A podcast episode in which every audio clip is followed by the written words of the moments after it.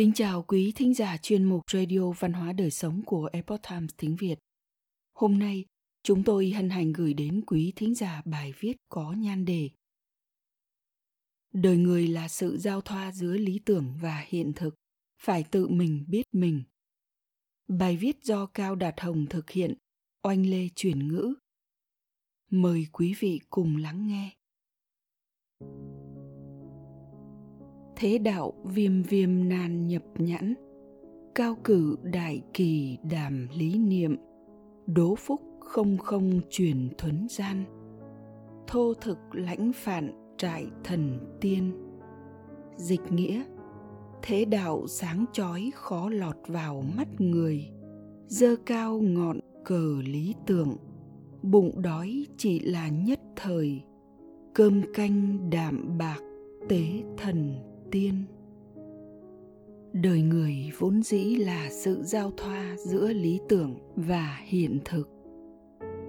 Julien benda, một triết học gia người pháp đã nói rằng, nếu phần tử trí thức đã là loại động vật thiên về lý tưởng, vậy thì lộ trình tư duy của họ chắc chắn sẽ là lấy lý tưởng làm điều khởi đầu và lấy sự phê phán thế giới hiện thực làm điểm kết thúc nhưng nếu có ai đó khăng khăng muốn đi ngược lại, bắt đầu từ thế giới hiện thực, mô phỏng dập khuôn vào lý tưởng để hùa theo dân đen, tầng bốc nịnh bợ thế lực quyền quý, thì đó là sự xem thường và đùa giỡn với lý tưởng.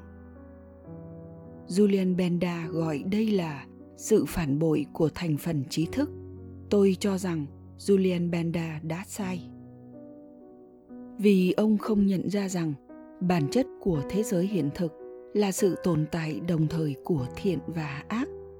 Nên mới có luận thuần rằng, lộ trình tư duy của phần tử trí thức chắc chắn được bắt đầu bằng lý tưởng và kết thúc bằng sự phê phán thế giới hiện thực.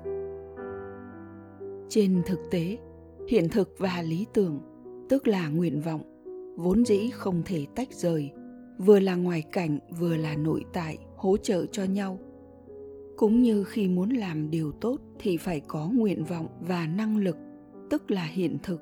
Nếu không thì cũng chỉ là lời nói sáo rỗng.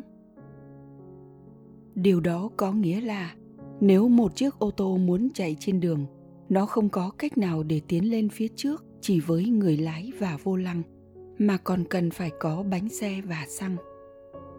Phần tử trí thức đối với thế giới hiện thực tuyệt đối sẽ không kết thúc bằng sự phê phán chỉ trích mà ngược lại, sẽ thúc đẩy sự gắn kết giữa lý tưởng với thực tế, làm cho thế giới hiện thực trở nên ngày càng tốt đẹp hơn.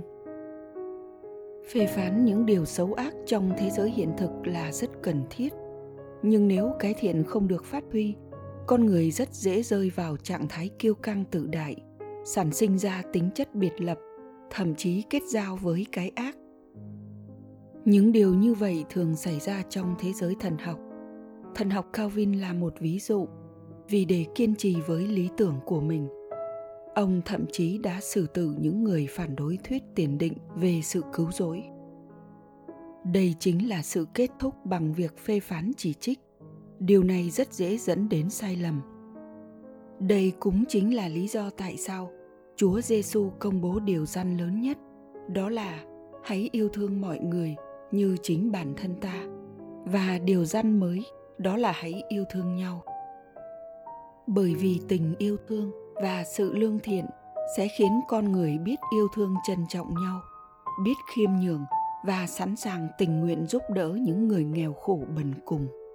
Loại năng lượng của tình yêu thương và sự lương thiện này mạnh mẽ hơn và có ích cho thế giới hiện thực hơn nhiều so với năng lượng của sự phê phán đổi mới. Vì vậy khi đối diện với cái xấu xung đột với lý tưởng, chúng ta phải dũng cảm phê phán. Đồng thời khi đối mặt với thế giới hiện thực, chúng ta phải dùng tình yêu thương và sự lương thiện để thúc đẩy thế giới hiện thực, khiến nó trở nên tươi đẹp và đáng yêu hơn. Đứng trước thực tế cuộc sống, chúng ta phải tự mình biết mình. Một phụ nữ phàn nàn về một đồng nghiệp cũ, bà ta nói rằng trước đây cô ấy không như vậy kể từ khi cô ấy được thăng tiến và điều động đến trụ sở tổng công ty. Bà ấy đi tuần kiểm thì nhìn thấy cô ấy, cô ấy đã hoàn toàn khác hẳn. Tính tình và hành vi của cô ấy khiến người khác không thể chấp nhận được. Một người bạn của bà nói với bà rằng, thật ra tính cách của một người rất khó thay đổi trong một thời gian ngắn. Người đồng nghiệp của bà không hề thay đổi, chỉ là bà đã không hiểu rõ về cô ấy vào thời gian đầu, khi hai người mới quen biết nhau. Cô ấy thật ra chính là người mà bây giờ bà đang nhìn thấy.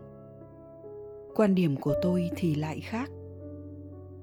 Lịch sử và hiện thực cho thấy rằng, những người sau khi được thăng tiến thì do yêu cầu của chức vụ của họ mà bắt buộc họ phải có những phương thức làm việc khác. Và tất nhiên cũng sẽ có sự chuyển ngoặt trong tư tưởng tùy theo giai tầng của họ. Nhưng người đồng nghiệp kia đã không điều chỉnh lại trạng thái tâm lý của mình theo sự thay đổi về quan hệ cấp bậc giữa hai người, từ đó mà trong lòng có sự mâu thuẫn không vui. Thử nghĩ xem, vốn dĩ là mối quan hệ huynh đệ bằng hữu thân thiết. Một khi người kia lên làm hoàng đế, thì bạn làm sao có thể choàng vai bá cổ với anh ta được nữa cơ chứ? Huynh đệ thì sao chứ? Chu nguyên chương giết hại công thần, không phải cũng là huynh đệ vào sinh ra tử với ông ta năm nào sao? Còn có một tình tiết mà đời sống hiện thực thường hay gặp đó là lúc nhỏ cậu bé và cô bé thường chơi trò gia đình. Khi lớn lên, cô bé trở thành một người con gái vô cùng xinh đẹp. Còn cậu bé chỉ là một nhân viên văn phòng bình thường một lần cậu có ý muốn hẹn hò cùng với cô, thì bị dè bỉu xem thường, đến mức xấu hổ. Những chuyện này đều là lỗi ở bản thân, không tự mình biết mình. Nói đến đây, tôi điểm lại các bạn học thời cấp 2 có người giờ đã là bác sĩ nổi tiếng, có người thì đảm nhiệm chức bộ trưởng trong cơ quan chính phủ trung ương. Tuy nhiên cũng có người suốt ngày nhậu nhẹt như sâu rượu thậm chí có người còn trở thành chùm xã hội đen. Sự thành tựu cũng như địa vị xã hội của mọi người rõ ràng đều rất khác nhau. Những khoảng cách này khiến mọi người khi gặp lại nhau cũng khó có thể gần gũi hồn nhiên như thời trung học nữa. Vì vậy, trong đời sống hiện thực, nếu không tự mình biết mình thì chỉ khiến bản thân thêm vướng mắc mà thôi.